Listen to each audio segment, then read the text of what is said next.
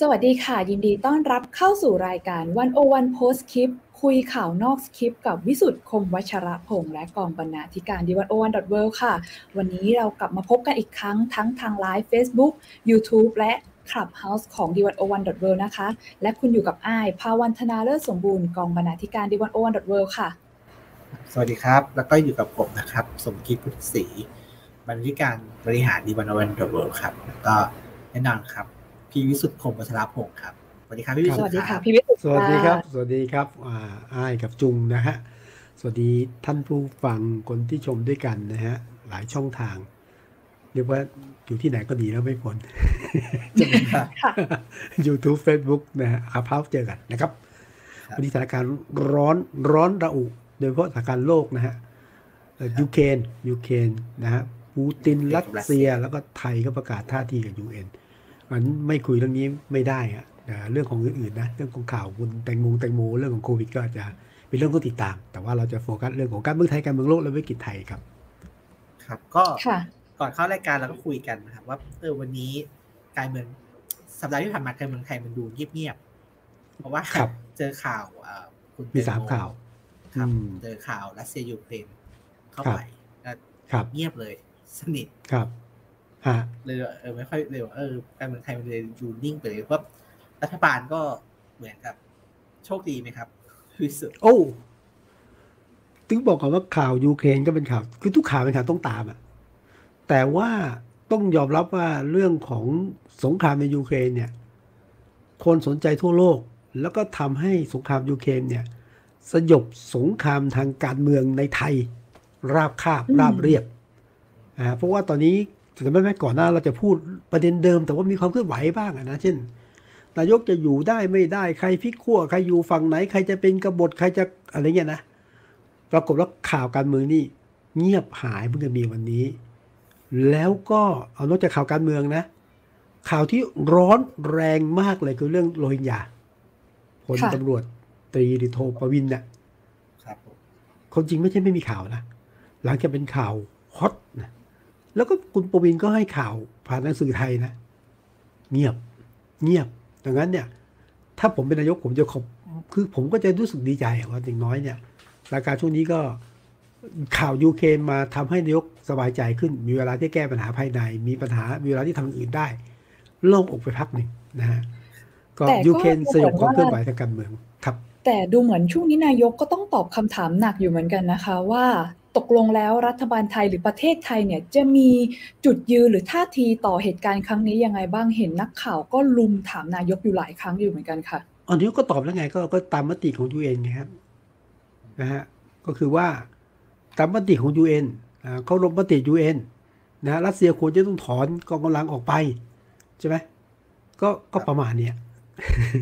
คือไม่ค่อยต่างจะพูดนายกคงจะพูดได้แค่นี้แล้วท่าทีทางการก็ต้องเป็นอย่างนี้ แต่ว่าท่าทีมากกว่านั้นเนี่ยควรจะเป็นยังไงอันนี้เป็นประเด็นหลักกันนะอืมก็อันนี้ผมคิดว่าก็เป็นเป็นประเด็นหนึ่งที่การเมืองระหว่างประเทศการเมืองโลกเนี่ย มันส่งผลโดยตรงถึงการเมืองไทย เพราะว่าก็ก็กลายเป็นเถียงกันอยู่ในในหมู่คนที่ตามการเมืองไทยว่าสุดแล้วไทยเนี่ยควรจะมีท่าทีแบบไหนยังไงในต่อกรณียูเครนใช่ไหมครับแล้วก็จับตาดูว่า คุณประยุทธ์เนี่ย เจอรัฐบาลประยุทธ์เจอโจทย์ยากเนี่ยจะจะตัดสินใจเรื่องพวกนี้ยังไง ครับคือผมว่าสำหรับผมนะ ประเด็นท่าทีรัฐบาล อย่างเป็นทางการต่อเรื่องยูเคเนี่ยเป็นไม่มากกว่านี้แหละ ก็ต้องไปตามกระแสยูเอ็นซึ่งก็น่าจะมาถูกทางแหละ และก็ต้องเกาะอยู่อาเซียนใช่ไหมอาเซียนว่าไงเราว่ากัน นี่ท่าทีอย่างเป็นทางการ แต่ว่า ประเด็นที่น่าสนใจแล้วก็ไม่ใช่เรื่องไก่ตัวเนี่ยสำหรับเรื่องของรัสเซียยูเครนไบเดนอะไรก็ตามแต่นะ กับไทยเนี่ย จริงๆ ได้คุยคุณจุงกับคุณอ้ายไว้แล้วว่า ผมว่าน่าสนใจ เรื่องของมาตรการในการแซงชั่น ทางเศรษฐกิจ ทั่วโลกอะไม่ให้บินผ่านน่านฟ้ารัสเซียหรือไม่ให้ไม่ให้รัสเซียบินผ่านน่านฟ้าของทางยุโรป ใช่ไหมครับ ครับแซงชั่นเรื่องการช่วยเหลือ ขณะสมาคมแมวรัสเซียถูกแซงชั่นเลย แปลประเด็นที่อีกอันนึงคือการใช้มาตรการทางการเงินเนี่ย มาแซงชั่นรัสเซีย เรื่องนี้มีผลกระทบแน่นอนไม่เฉพาะกับทางรัสเซียนะ กับไทยเองก็ก็มีผลสังชันด้วยนี่ทางเด็กวันโอวันผมก็ทำงานลึกเรื่องนี้นะเรื่องการใช้การทางการเงินและเรื่องอื่นๆด้วยเนี่ย ถามคุณจุงอะถามคุณอ้ายก่อนว่าเนี่ย เรื่องนี้มัน มันกระทบกับไทยยังไงเรื่องของสังกัดทางการเงินนะฮะแถมบวกไปก่อนก็ได้คำถามเพิ่มเติมมันถือว่า ไทยจะเป็นเจ้าภาพการประชุมเอเปกเดือนพฤศจิกาครับ กระทบไหมรัสเซียเป็นหนึ่งในเอเปกด้วย จะทำยังไงนะฮะวันนี้ขออนุญาต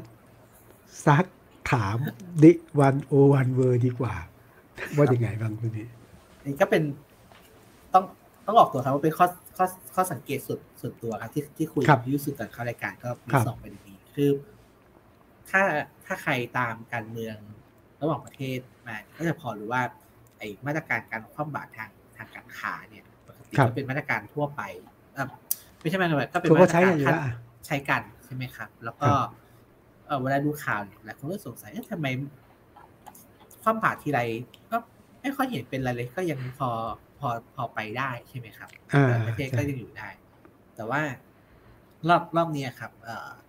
เขาความบาตรทางการเงินซึ่งซึ่งเป็นมาตรการที่แรงแรงมากนะครับ ในทางในทางเศรษฐกิจ เพราะว่าถ้าถ้าตามข่าวหรือหลายคนก็จะเห็นข่าวว่าเอ่อธนาคารตะวันตกก็แบนสวิฟโค้ดใช่ไหมครับ ก็คือครับการแบนสวิฟโค้ดก็คือทำให้ระบบการชำระเงินระหว่างประเทศเนี่ยมันทำงานไม่ได้อ่าพูดง่ายๆคือไม่สามารถโอนเงินไปที่รัสเซียได้ครับครับ หรือรัสเซียจะโอนเงินให้ใครก็ไม่ได้นะครับอืมทีนี้เอ่อในในผลผลที่เกิดขึ้นก็คือ ค่าเงินรัสเซียตกอย่างรุนแรงครับนะครับอ่าแล้วก็เอ่อรัฐบาลรัฐบาลเอ่อไม่ใช่แบงก์ชาติธนาคารกลางรัสเซียก็รู้ว่าค่าเงินตก ทีนี้โดยปกติเนี่ยเวลาค่าเงินตกเนี่ย คนก็จะไม่อยากจะถือเงิน ไม่อยากจะถือเงินรูเบิลใช่ไหมครับ เพราะค่าเงินอ่าลดลงเรื่อยๆครับ ธนาคารกลางก็ขึ้นดอกเบี้ยก่อนเลย จากประมาณเก้าเปอร์เซ็นเป็นเป็นยี่สิบเปอร์เซ็นครับ เพื่อเพื่อจะเอาชนะไอ้ค่าเงินที่ตกแต่ว่า ดูเท่าที่ตามข่าวเหมือนกับ จะเอาไม่ค่อยอยู่อะครับ ครับ เพราะว่าเออคือต้องบอกคือนอกจากไอ้แบรนด์การระบบการชำระเนี่ยยังไปฟรีซพวกสินทรัพย์ต่าง ๆ ของของทางธนาคารธนาคารกลางรัสเซียที่อยู่ต่างประเทศนะครับในในครัสบวิส ครับครับซึ่งก็เป็นเรื่องใหญ่เรื่องหนึ่งเหมือนกัน เพราะว่าเอ่อถ้าเอ่อหลายคนก็รู้ดีว่าธนาคารที่สวิสเนี่ยปกติเนี่ยจะจะวางตัวเป็นกลาง แล้วก็รับฝากเงินจากทุกคนใช่ใช่แต่รอบเนี้ยสวิสเองก็ก็แช่แข็งที่ที่รัสเซียด้วยเหมือนกันนะครับแล้วก็นี่ครับมันเลยทำให้เอ่อสถานการณ์เริ่มไม่ดีแล้วคนคนเริ่มไปแห่ถอนเงินจากธนาคารรัสเซียนะครับเมื่อวานก็มีข่าวว่าธนาคารที่ใหญ่ที่สุดของรัสเซียเนี่ย ก็คือล้มละลายไปแล้วมูลค่าลดอืมลดลง90โดน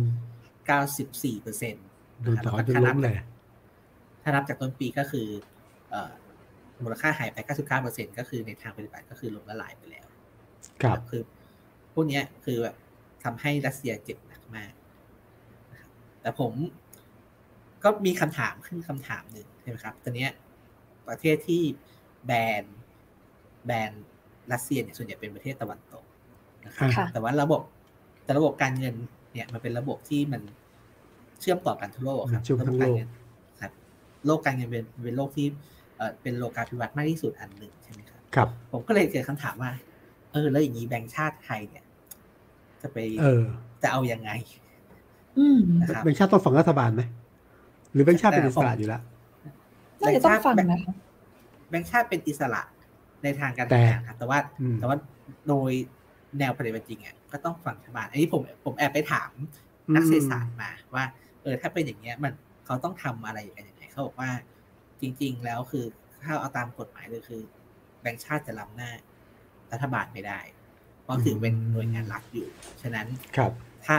รัฐบาลไม่ได้มีนโยบายที่ชัดชัดเจนเรื่องพวกเนี้ยแบงก์ชาติก็ไม่สามารถทำอะไรได้ผมครับ ผมถามกระทั่งเป็นคำถามแบบเอ่อสมมุตินะครับถ้าสมมติว่ารัฐบาลประกาศหนุนรัสเซียอย่างเงี้ย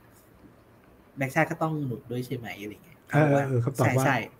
ใช่ก็ต้องเป็นอย่างนั้น เพราะว่าอืมแบงก์ชาติในทางกฎกฎหมายเนี่ยก็คือต้องทำงานตามที่รัฐบาลสั่งแต่ว่าแบงค์ชาติแม้จะเป็นอิสระกับรัฐบาล แต่ว่าเรื่องที่เป็นเรื่องท่าทีของรัฐบาลไทยครับต่อสถานการณ์โลกต่อเรื่องเรื่องหนึ่งก็ควรต้องไปที่ทางเดียวกันครับ หรือไม่แต่นี่ใช่ก็ควรเป็นต้องเป็นต้องเป็นต้องเป็นครับ แต่อันนี้ก็เป็นเป็นเอ่อผมผมลองถามดูนะครับเพราะผมคิดว่าเออเป็นคำถามที่น่าสนใจดี แต่ว่ายังดีที่โจทย์เรื่องนี้มันไม่ค่อยมันไม่ค่อยยากมาก เพราะว่าครับเอ่อมูลค่าการค้าการลงทุนระหว่างไทยกับรัสเซีย มันมันไม่ค่อยสูงอ่าใช่ครับไม่งั้นไอ้ปัญหาที่เกิดขึ้นเนี่ยมันก็เลยยังไม่ค่อยเป็นปัญหาใหญ่เท่าไหร่ ครับแต่ว่าแต่ว่าถ้าเกิดจะมีท่าทีก็เหมือนกับเป็นเชิงสัญลักษณ์มากกว่าใช่ไหมอ่าใช่อ่าถ้าถ้าจะมีนะครับ ก็ถ้าก็จะจะเป็นมีแบบถ้าจะมี แต่ว่าอ่าเอ่อถ้าถ้าดูจากที่เอ่อรัฐบาลแสดงจุดยืนวันนี้ก็คิดว่าคงคงไม่ได้มีอะไรแบบนั้นก็คงไม่มีคือคือเป็นมุมมองที่ลึกมาก แต่เพียงแต่ว่ารัฐบาลคงจะไม่ได้มีท่าทีมากกว่านั้น เพราะว่าการขยับของรัฐบาลไทยก็ต้องระมัดระวังนะตอนนี้แซงชั่นทางเศรษฐกิจก็คงยังคงยังไม่ทำอะ ยังไม่ต้องพูดถึงการเงินนะสำหรับรัฐบาลไทยครับท่าทีที่ชัดที่สุดก็คือเรื่องของท่าทีไทยในเวที UN โลกอ่ามาอืมโลกครับผมแต่แต่ประเด็นที่คุณสมคิดพูดไว้ก็เป็นประเด็นที่ผมว่าต้องมาร์กไว้แล้วก็ขีดเส้นใต้ไว้นะนะว่คือเราเราก็ไม่รู้ว่าสถานการณ์มันจะพัฒนาไปทางไหนแต่แต่อย่างที่บอกครับเออผมผมลองคิดดูเออถ้า ถ้าเอาจริง ๆ แล้วเนี่ยมันมันมันควรจะเป็นยังไง ซึ่ง ซึ่งต้องยอมรับนะครับว่าเป็นโจทย์โจทย์ที่ยากเหมือนกัน ครับ ครับ เราเราจะเรามีเราไม่น่าจะมีโอกาสเห็นไทย มีมาตรการแซงชั่นในแบบตะวันตกบ้างเหรอคะพี่จุงพี่จุงมองว่าแบบรัฐบาลเออไทยก็จะเออวางตัวนิ่งๆ อยู่ไม่ออกหน้าอะไรอย่างนี้เลยเหรอคะก็ไอ้ข้อตัวนี้ว่าว่าว่าว่าไม่ทราบจริงๆครับถ้าแต่เท่าเท่าที่ตามอันนี้มันก็เป็น มันก็เป็นดีเบตที่คนในโลกออนไลน์เถียงกันใช่ไหมครับ ฝ่ายการเมืองเองก็ก็เถียงกันเยอะนะครับ ว่า รัฐบาลควรจะมีจุดยืนแบบไหน ควรจะออกมายืนข้างๆยูเครนอย่างอย่างตรงไปตรงมาเลยไหม แสดงจุดยืนที่ถูกต้องทางศีลธรรมนะครับอันนี้ก็เป็นแนวทางหนึ่งครับแต่ก็ก็ไม่ได้เป็นเอกฉันท์นะครับกระทั่งในฝ่ายฝ่ายประชาธิปไตยเองก็ ก็มีส่วนที่ลังเลอยู่เหมือนกัน เพราะก็บางบางคนก็บอกว่าประเด็นนี้เป็นประเด็นที่ซับซ้อน ครับอืมก็มีควรจะคำนึงถึงผลประโยชน์ ผลประโยชน์ของของประเทศเป็นหลัก แล้วก็เอ่อดำเนินนโยบายด้วยความระมัดระวังอะไรครับก็ยังเถียงกันอยู่ ครับ ก็เลยคิดว่าเป็นโจทย์ที่ที่ท้าทายเหมือนกันครับ ว่าอืมว่าควรจะดำเนินการแบบไหนยังไง แต่ว่าทั้งหมดทั้งปวงผมคิดว่ามันก็อยู่ที่ว่าไทยมองว่าตัวเองอะจะมีบทบาทแบบไหนในการเมือง ระหว่างประเทศนะครับ ครับแต่ว่าค่ะผมคิดว่าท่าทีของไทยที่ทำได้มากสุดนี่คือเนี่ยก็คือ ท่าทีของมุมของมนุษยธรรมอืมที่นะฮะต้องดูแลกันนะฮะต้องต้องมีท่าทีไม่เอาด้วยหรือประนามกับประเทศที่ฮะก่อสงครามอะนะฮะอันนี้ท่าทีที่ถูกต้อง แต่ว่าคำถามที่อ้ายถามคนจริงถามสมคิดนะแต่ผมคิดอย่างนี้ว่า ไทยจะมีท่าทีที่ชัดเจนกว่านี้ก็คงจะลำบาก คือถ้าไป หนุนฝ่ายใดฝ่ายหนึ่งชัดเจนเนี่ย อันนี้ไม่ใช่การเมืองในไทยอย่างเดียวนะ ค่ะ ค่ะ ในเวทีแห่งนี้เนี่ย มีรัสเซีย รัสเซียแม้แต่เอมไปทางเอ่อมีรัสเซียนะ มีจีนอะอืมถ้าไทยมีท่าทีสมมติที่ประนามรัสเซียโดยตรงเนี่ย ก็คงต้องดูว่า เอ๊ะ แล้วการทำมาค้าขาย แล้วเรื่องมิตร เรื่องอื่นที่มีอยู่เนี่ยมันต้องทำยังไง แล้วจีนจะมองไทยว่ายังไง อเมริกาซึ่งเป็นคู่แข่งของรัสเซียเนี่ยนะเขาก็ต้องดูท่าทีไทยและในอาเซียนนะว่าเฮ้ยมันคิดยังไง เพราะตอนนี้เนี่ยเสือสองประเทศระหว่างจีนกับอเมริกาเนี่ยแน่นอนใช่ไหมมันเป็นสองฝากผมว่าเรื่องอย่างเงี้ยประเทศใดประเทศหนึ่งเนี่ยแต่ใจหนึ่งเนี่ยก็มันก็ต้องระมัดระวังเรื่องท่าที ระหว่างอเมริกากับกับจีนด้วย ใช่ไหมฮะอืมตอนนี้ทั้งสองประเทศก็ต้องการที่จะมามามาเป็นใหญ่มาครอบงำจะมามาเอาเอาพวกจากทางอาเซียนอะ ก็ไม่ใช่เรื่องง่ายนะไม่ใช่เรื่องง่ายนะผมค่ะว่าที่พี่วิสุทธ์เอ่ออธิบายเมื่อกี้ผมผมเห็นด้วยเลยครับ เพราะว่าเอ่อสุดท้ายแล้วเนี่ยท่าทีของไทยเนี่ย มันก็ไม่ต่างจากเรื่องอื่นๆเวลาที่จีนคือเวลา เวลามีดีเบตเกี่ยวกับจีนกับอเมริกา ครับ คือแบบอย่างถ้าเราไปดูอาเซียนใช่ไหมครับ สิงคโปร์เนี่ย ออกมาใช้ถ้อยคำที่รุนแรงใช่คือประนามประนามคือชัดเจนเลยครับอินโดนีเซียก็ชัดเจน ชัดเจนแต่ใช้คำที่เบากว่าเบากว่าสิงคโปร์ครับนะครับ แต่ว่าถ้ามองอใน ในประเด็นอื่นที่เคยมีประเด็นกันมา เช่นเรื่องทะเลจีนใต้เรื่องอะไรพวกนี้ก็จะเห็นว่าสิงคโปร์กับอินโดเนี่ยก็มาทางประมาณนี้แหละแหลมมาเลยแหลมแหลมมาก็คือก็คือในกลุ่มอาเซียนนะในกลุ่มอาเซียนนะครับ ก็คือชัดเจน ผมก็เลยว่าคิดว่าเออสิ่งที่ไทยทำก็ มันก็อยู่มันก็สอดคล้องกับ เอ่อนโยบายต่างประเทศแบบ แบบแบบที่เป็นมา ก็เรียกแบบเอคุยกันได้กับทุกฝ่าย ไม่เสี่ยงมากคุยกันได้กับทุกฝ่ายเผอิญว่าที่ถามค่ะเชิญครับเผอิญว่าที่ถามเพราะว่าก็เหมือนจะเห็นความเห็นหลายด้านนะคะ ว่าบางด้านเนี่ยก็อยากจะให้ไทยเนี่ยออกตัวอย่างชัดเจนมากกว่านี้อ่า เรื่องระหว่างยูเครนกับรัสเซีย โดยที่ไอซ์ก็ไปอ่าน status เฟซบุ๊กของอาจารย์พวงทอง ภวัครพันธุ์เนี่ยแหละค่ะที่เป็นอาจารย์ภาควิชาความสัมพันธ์ระหว่างประเทศของจุฬาเขาก็บอกว่าจริง ๆ การที่รัสเซียเนี่ยบุกยูเครนเนี่ยบางทีมันก็อาจส่งผลสะเทือนถึงความสัมพันธ์ระหว่างประเทศการเมืองโลกด้วยเหมือนกันอย่าง ตอนนี้จีนเนี่ยดูเหมือนจะจับจ้องเหตุการณ์นี้เป็นพิเศษ โดยเฉพาะจับจ้องท่าทีของอาเซียนด้วยว่าอาเซียนเนี่ยจะ move ยังไงมี take action ต่อเรื่องนี้ยังไงบ้าง เพราะว่ามันอาจจะเป็นสัญญาณถึง การที่จีนอาจจะบุกยึดไต้หวันในอนาคตก็ได้ ซึ่งถ้ามันเกิดเหตุการณ์ในอนาคตว่าจีนเนี่ยบุกไต้หวันจริง ๆ แล้วอาเซียนไม่ทำอะไรเนี่ย ภูมิภาค เอเชียตะวันตกตะวันออกเฉียงใต้เนี่ยน่าจะติดขัดหลายอย่างแน่นอนไม่ว่าจะเป็นเศรษฐกิจหรือการเมืองอะไรต่างๆ อย่างนี้ค่ะ ก็เลยคิดว่าต่อให้เป็นเหตุการณ์ที่อยู่ไกล แต่ว่าก็ควรจะออกมาแสดงท่าทีที่ชัดเจนกว่านี้หรือเปล่า นั่นก็เป็นโจทย์เหมือนกันค่ะ นี่ความคาดหวังใช่ไหม ใช่แต่ว่าถ้าผมผมเงี่ยหูดูในทางการเมืองนะ บางคนก็บอกว่า คือฝั่งที่เชียร์บอกว่าลุงตู่ทำถูกแล้วถ้ามีท่าทีที่ชัดเจนหรือแหลมกว่านี้เนี่ย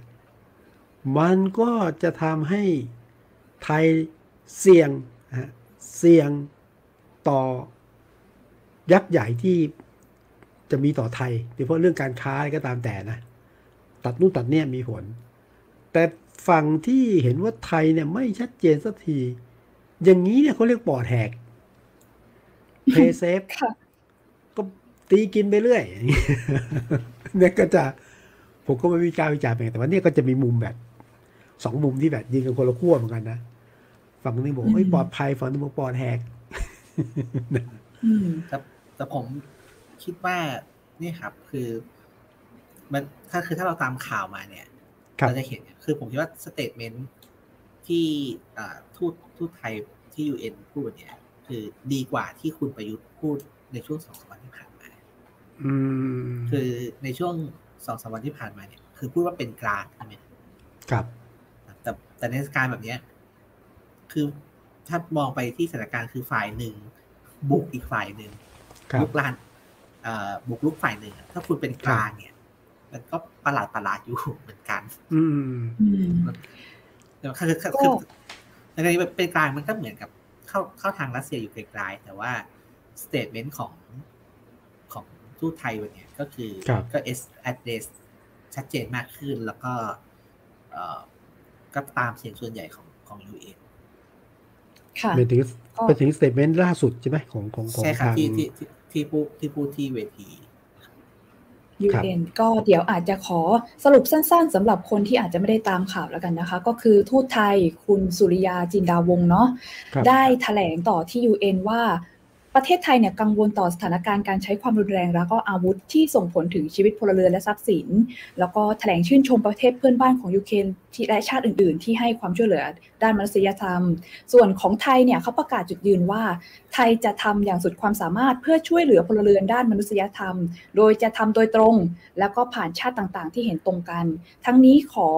ร้องขอให้ยุติความรุนแรง และการใช้อาวุธทันที แล้วก็ให้มีการเจรจา เพื่อหาข้อยุติที่ยั่งยืนค่ะ อันนี้ก็เป็นสเตทเมนต์คร่าวๆผมผมผมขอปรับมือได้ไหมอ่จริงจริงจริงจริงจริงจริงคือมันแล้วก็ชัดเจนอะใช่ไหมชัดเจนกว่าบอก เราจะเป็นกลางเราจะอะไรนะอืมอะแต่ทั้งหมดทั้งหมดทั้งปวง ทั้งหมดทั้งปวงเนี่ย ผมคิดว่าคุณประยุทธ์ไม่ได้เป็นคนตัดสินใจอ๋อแล้วใครตัดสินใจต่างประเทศเป็นผมคิดว่าทีมกระทรวงต่างประเทศก็ใช่เป็นคนเป็นคนเลือก แล้วคุณประยุทธ์ก็ก็บอกโอเคตามนั้นแหละก็ก็อืมคงคงต้องเอ่อกระทรวงต่างประเทศก็เสนอมา ที่คุณดอน คุณดอนก็ก็แกคงต้องฟังอะคุณดอนที่เป็นรัฐมนตรีต่างประเทศที่ชัดเจนนะเอากันลูกตู่อะนะลูกตู่เอาไงเอากันเลยชงให้ลูกตู่แต่อะเรื่องนี้แต่ผมีมข้ามครับครับมีมีอีกเรื่องหนึ่งที่พี่วิสุทธ์เปิดประเด็นไว้แล้วผมเรื่องเอคิดเปกว่าเรื่องเอเปกเออใช่อืมเรื่องนี้เรื่องนี้ส่งผลต่อคุณประยุทธ์ โดยตรงพฤศจิกาเออมันเออมันมันส่งยังไงอะรัสเซียเป็นหนึ่งในประเทศครับ คือรัสเซียเนี่ยเป็นเป็นหนึ่งในสมาชิก APEC เอเปกใช่ไหมครับอ่าแล้วก็เราก็รู้ดีว่าคุณคุณประยุทธ์เนี่ย อยากจะเป็น อยากจะอยู่จโอ้นถึงเอเปกอะยความฝันยังไงก็ต้องล่ากไปถึงเอเปกอะ อันนี้นี่ชัดเจนชัดเจนปักหมุดไว้เลย ครับเออแต่พอต้องอยู่ครบเทอมอยู่ไม่ครบเทอมเอเปกต้องอยู่ให้ถึงอะแต่ผมคิดว่าเนี่ยครับ พอมันเกิด วิกฤตยูเครนรัสเซียขึ้นมาเนี่ย ครับโอ้เวทีเอเปกนี้น่าสนใจขึ้นมาเลยนะครับ ใช่ใช่อืมมันจะเกิดอะไรคือขึ้นอะลองนึกภาพสิแล้วผมนึกภาพอะสมมติอะสมมติว่าไทยไปอะแบบไปประณามรัสเซียอย่างเงี้ยผมก็คิดว่าปูตินไม่มาอืมปูตินจะไม่มาใช่ไหมใช่ สมมติสมมตินะครับสมมติไปประดามรัสเซียเนี่ยปูตินก็เออไม่มาตอนมีเรื่องนี้อยู่ คุณด่าผมอะไรอย่างเงี้ยถ้าปูตินมาเนี่ย อเมริกาจะว่าไง แต่แต่สมมติว่าแต่สมมติว่าแบบเราเราเราเราไม่รู้นะครับ ว่ามันจะเกิดอะไรขึ้น แต่สมมติว่าครับ เอ่อดำเนินการดำเนินไปแล้ว เกิดเอเปกเป็นที่ที่แบบเอ่อปูตินกับไบเดนจะมาเจอกันเนี่ยผมว่าก็สนุกไปอีกแบบ โอ้โหถ้าสองใช่คนที่เจอกันบนเวทีเนี่ยนะใช่ไทยในเวทีระหว่างประเทศเนี่ยไทยเป็นเจ้าภาพอะไรอย่างเงี้ยครับ ผมคิดลุงว่าตู่เป็นนายกต่ออีกสี่ปีเลยงานเนี้ยอืมอะอืมอะหรือเรามองดูมองดูซีนาริโอก่อนถ้า ถ้าปูติน ผมว่ามีสองแบบนะ ถ้าปูตินไม่มา หรือส่งตัวแทนมา มันก็มีน้ำหนักต่างกันนะฮะถ้าเกิดไม่มาจะเกิดอะไรขึ้นพอวันกับสมคิดช่วยเลยสิช่วยนึกภาพหน่อยช่วยนึกภาพให้หน่อยผมนึกภาพไม่ออกเลย คือครับ คือ สองสามวันก่อนมันมีข่าวใช่ไหมเออมันมีภาพข่าวมาใช่ไหมครับ ว่าครับเอ่อที่ประชุม UN เนี่ย จังหวะที่รัฐมนตรีต่างประเทศรัสเซียแถลงเนี่ย คน walk out เออใช่เห็นภาพเจ้าโอ้หน้าที่โหเดินลงไปเออผมเพิ่งเห็นภาพนี้นะแถวเลยเออเออเออเออตื่นเต้นชาวผมตื่นเน็ตเต้นกับภาพนี้มากแล้วจ้องกันใหญ่เลยค่ะ ว่าแบบตกลงว่ามันไทยแลนด์ตื่ลุนกเต้นมากไม่ลุก เออเออเออแล้วลุกว่ะแล้วที่พีคครับแล้วแล้วที่ที่พีคก็คือว่าสาเหตุที่ รัฐมนตรีต่างประเทศรัสเซียต้องคอนเฟอเรนซ์มา เพราะว่าครับสวิสสวิสนะครับเขาประชุมกันที่สวิสใช่ไหมครับครับสวิตเขาเขาปิดน่านฟ้าแบนแบนแบนรัสเซีย แบรนด์รัสเซียก็อ่าเขาเลยบินมาไม่ได้ ครับผมก็เลยว่าเออมันอาจจะเป็นประเทศแถวแถวไทยที่แหละ ที่ไม่แบนใครโอ้เขามาเจอกันเขามาเจอกันแถวนี้หรือเปล่า เดี๋ยวผมขอไปดูภาพผมแบบตื่นเต้นกับภาพนั้นมากเลยอืมลุกกันปุ๊บปุ๊บปุ๊บปุ๊บปุ๊บหวังว่าไทยจะลุกใช่ไหม นี่ผมอ่านใจออกนะภาวันสมคิดนะ ผมรู้เลยสองคนที่อยากจะเห็นภาพไทยที่หนึ่งลุกขึ้นมาด้วยสองนี่ ประกาศประกาศแซงชั่นมากกว่านี้ ไม่เอาแค่นี้ไม่พอ ผมว่าผมเดาไม่ผิดนะแต่อ่านใจแต่สองคนยังไงก็ตามถ้าเกิด ถ้าเกิดแบบว่าเราเห็นภาพไทยวางเฉยตัววางตัวเป็นกลางไอ้ก็คิดว่าไม่ใช่ภาพที่แปลกตาสักเท่าไหร่นะคะ ก็อยู่ในสิ่งที่คาดการณ์กันมาได้ เพราะว่าใช่ถ้าใช่มองดู นโยบายการต่างประเทศของไทย เราก็เหมือนจะเรียกกันว่าเป็นไผ่ลู่ลมมาตลอดอืมอืมเนาะพี่จุงว่ายังไงบ้างคะก็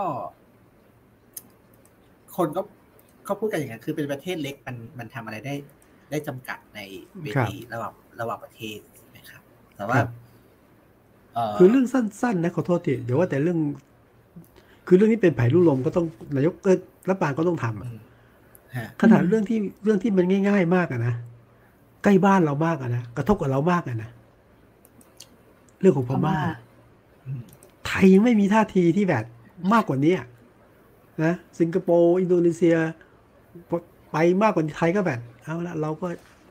เคารพมติอาเซียนนะฟังเสียงส่วนใหญ่อืมว่ายังไง เราจะไม่ไปยุ่งเกี่ยวแทรกแซงกิจการภายใน นี่แหละเรื่องใกล้ตัวนะ แล้วเรื่องเรื่องใหญ่กว่านั้นจะคาดหวังเลยมากกว่านี้เหรอ ใช่ไหมอืมพี่พี่วิสุทธ์พูดถึงพม่ามีครับมีอันนึงที่เอ่อเป็นเด็กเล็กๆครับ ครับ ที่เวที UN เนี่ย ที่ที่ที่ลงมติกันเนี่ย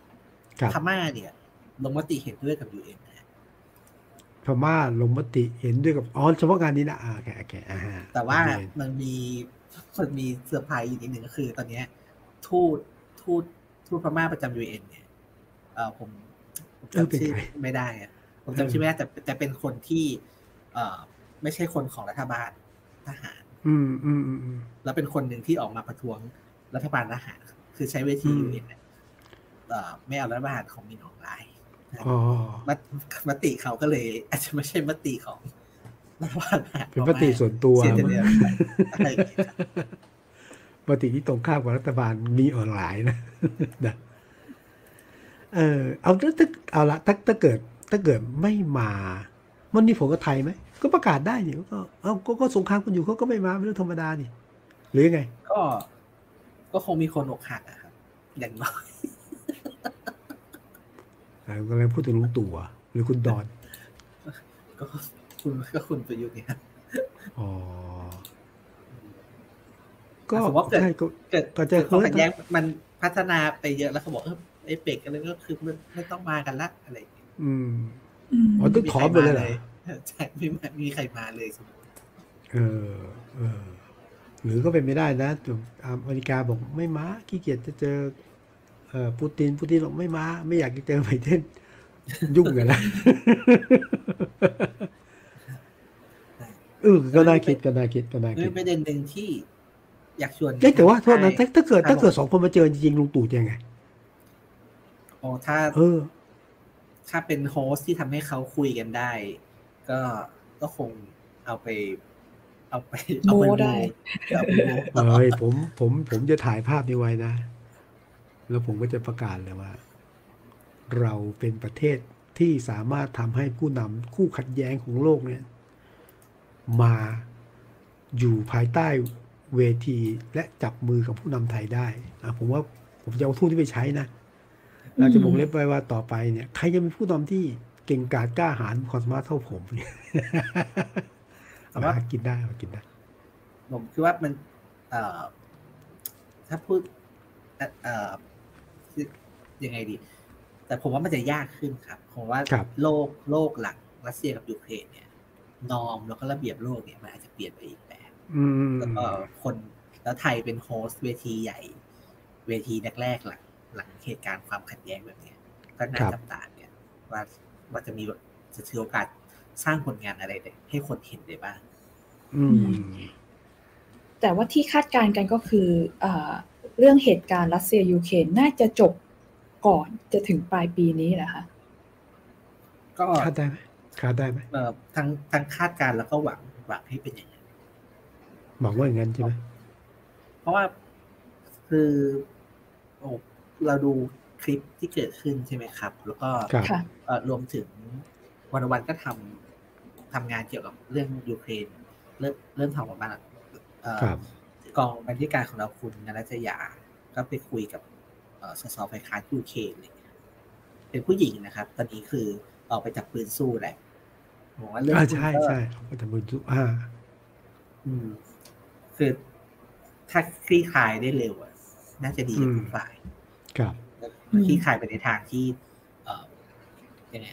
วินวินนะครับอืมซึ่งวันวันวันนี้ผมมีโอกาสคุยกับดรปณิธานพัฒนายากรค่ะก็ขอความรู้ว่าอาจารย์ว่ายังไง อาจารย์บอกว่า เชื่อว่ารัสเซียก็คงจะบุก แล้วก็ที่สุดก็ต้องมีการเจรจากันอืม แล้วก็จริงๆชื่อว่าตอนนี้เขาคุยทางลับ คืออาจารย์ชื่อว่ามีการคุยกันทางลับ ระหว่างยูเครนกับรัสเซียนะฮะที่เปิดเผยเปิดเผยที่ทางลับก็มี อาจารย์เล่าให้ฟังนะผมก็ได้ความรู้ใหม่นะว่า การถล่มประเทศคู่สงครามเนี่ยหรือกระทั่งรัสเซียกับยูเครนเนี่ยอาจารย์ปณิธานวัฒนากรนะชื่อวยต้องมีการคุยกันอะเฮ้ยถ้ายูจะถล่มเนี่ยยูจะยิงจะปล่อยระเบิดจะอะไรเงี้ยนะ มันต้องจุดไหนที่ลงได้จุดไหนลงไม่ได้ คือซีซัวไปลงตรงโรงพยาบาลโรงเรียนนี่ไม่ได้ถูกประนาม มันชื่อว่ามันก็ต้องมีการคุยกันแล้วก็เชื่อการคุยทางลับมีอยู่อาจารย์วิธานเชื่อว่าอย่างนี้ครับว่า การเจรจาน่าจะเกิดขึ้น ระหว่างสองประเทศนี้ แต่จะจบลงได้หรือไม่ได้ จะช้าหรือจะเร็ว ไม่ได้ขึ้นอยู่กับผู้นำยูเครนกับปูตินเป็นหลัก ขึ้นอยู่กับไบเดนขึ้นอยู่กับปูติน จะมีส่วนทำให้การเจรจาเป็นไปได้ หรือไม่ได้อย่างไรอันนี้ผมฟังจากปณิธานมาวิเคราะห์ให้ฟังว่าอย่างนี้นะอ่างั้นไอ้ขอแชร์เพิ่มเติมแล้วกันค่ะว่า ล่าสุดอาจารย์จิติพัฒน์ภูลคำเนาะก็ได้พูดถึงแนวโน้มของเหตุการณ์ครั้งนี้ว่ามันอาจจะจบลงไปทางไหนได้บ้าง ซึ่งอาจารย์ก็พูดทั้งซีนารีโอที่มีทั้งระยะสั้น เป็นเรื่องยืดเยื้อแล้วก็เป็นจบลงด้วยการทูตซึ่งน่าสนใจมากเลยค่ะว่า ถ้าเกิดจะเกิดการเจรจาแล้วให้มันจบลงด้วยดีเนี่ยมันอาจจะต้องอาศัยปัจจัยสองสาอย่างไออย่างแรกอย่างเช่น หาตัวกลางในการเจรจาที่ต้องเป็นประเทศ ซึ่งได้รับการยอมรับทั้งจากรัสเซียกับยูเครนแล้วก็ทุกๆฝ่ายเนี่ยก็ต้องมีเป้าหมายร่วมกันว่าเราจะแสวงหาสันติภาพเนาะแล้วก็เพื่อหลีกเลี่ยงไม่ให้สงครามมันใหญ่โตไปมากกว่านี้ ครับ แต่ยังไงก็ตามก็คือหลังจากสมมุติเรามองข้ามช็อตไปว่า เมื่อเราเจรจากันจบแล้วเนี่ย โจทย์ยากที่น่าจะตามมาก็คือจะประกันความมั่นคงให้กับยูเครนกับรัสเซียยังไงบ้าง อย่างรัสเซียเนี่ยทางออกโจทย์สำคัญของรัสเซียตอนนี้ ถ้าเกิดจะเจรจาเนี่ยน่าจะเป็นเรื่องของการว่าจะหาทางลงยังไงไม่ให้เสียหน้าความเป็นมหาอำนาจครับพี่วิสุทธ์อืม แล้วส่วนยูเครนเนี่ย ทางออกของยูเครนมันจะเป็นรูปแบบไหนได้บ้าง ก็อาจจะว่ายูเครนเนี่ยจะสามารถกลับไปหันหน้าเข้าหายุโรปหันหน้าไปทาง EU หรือเลือกข้างนาโตได้ไหม หรือยูเครนเนี่ยจะเลือกใช้ประกันความเสี่ยงแบบไหนจะเข้ากับนาโตเลยหรือว่าจะยังคงความสัมพันธ์กับรัสเซีย ซึ่งอันหลังเนี่ยเขาอาจารย์จิติพัฒน์ก็มองว่าน่าจะเป็นไปได้ยาก เพราะว่าเรื่องนี้มันก็สร้างรอยร้าวเนาะที่อาจจะแบบ ไม่น่าจะสมานคืนได้ หรือสมานคืนได้ยากต่อต่อจากนี้ แต่ว่าถ้าเกิดว่ายูเครนยังยืนยันที่จะอยู่กับนาโตหรือนาโตยังอ้าแขนรับรับรับยูเครนเนี่ย มันก็คงจบไม่ลงนะค่ะ ก็เลยมีทางออกที่สามว่า หรือยูเครนเนี่ยจะเลือกตัวแบบวางตัวแบบฟินแลนด์ก็คือทำตัวเป็นกลาง เป็นรัฐขนาดเล็กที่ไม่ต้องเลือกข้างชัดเจนนะก็ได้ว่าจะเข้า ฝั่ง EU หรือว่าจะเข้าฝั่งรัสเซีย ก็อาจจะเป็นรูปแบบใดรูปแบบหนึ่งค่ะพี่วิสุทธ์ก็เป็นเรื่องที่ต้องดูท่าทีกันต่อไปนะคะ ว่าถ้ามีการเจรจาเกิดขึ้นมันจะไปลงรูปแบบไหนได้บ้างรูปแบบหนึ่งเนาะเอ้ผมผมก็คิดแบบคนไม่ค่อยรู้เรื่องต่างประเทศหรอกค่ะ เอาแค่เปลี่ยนรัฐบาลได้ไหมคือเปลี่ยนรัฐบาลฝั่งไหนคะยูเครนยูเครนยูเครนยูเครนยูเครนเหรอคะเปลี่ยนผู้นำยูเครนเลยแล้วก็อะ พอเปลี่ยนผู้นำยูเครนเนี่ยนะท่าทีของรัฐบาลยูเครนกับรัสเซียก็เปลี่ยนไป เช่นเราจะยอมแล้วล่ะ แต่ไม่ยอมรบข้ามนะยอมแล้วมีข้อตกลงมาประกาศเนี่ยเพราะว่าเท่าที่ตามมาเนี่ยคือผู้นำของรัฐบาลยูเครนเนี่ยที่ผ่านมาก็ค่อนข้างจะโน้มอิงไปทางรัสเซียนะมีคนนี้แหละที่แบบ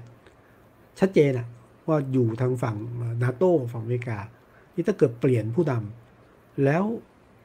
แล้วแน่เปลี่ยนผู้นำท่าทีก็เปลี่ยนอะก็ไม่เสียหน้าทุกฝ่ายอะ อันนี้ไม่รู้นะเป็นเป็นเป็นความเป็นเป็นภาพที่คิดว่า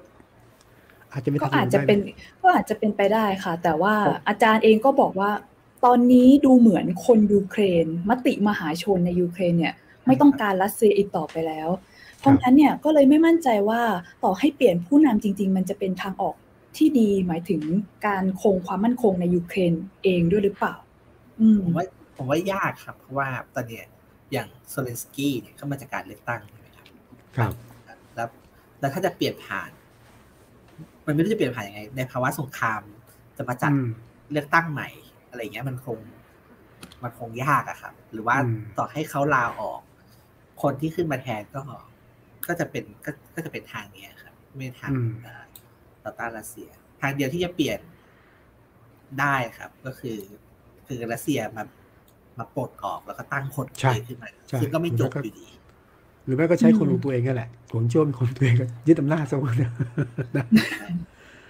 ครับมันมันมันอะนี่คือเออคือสามเซียริโอนะฮะครับที่แต่ที่ก็เป็นโจทย์ที่ของฉายภาพยูให้เครเห็นนครับค่ะแต่มันมีเป็นมันมีประเด็นหนึ่งที่ เออผมอยากชวนอ้ายกับพี่วิสุทธ์คุยด้วยก็คือว่าครับ คือผมก็ได้ยอมรับนะครับว่าเอ่อตอนนี้อายุ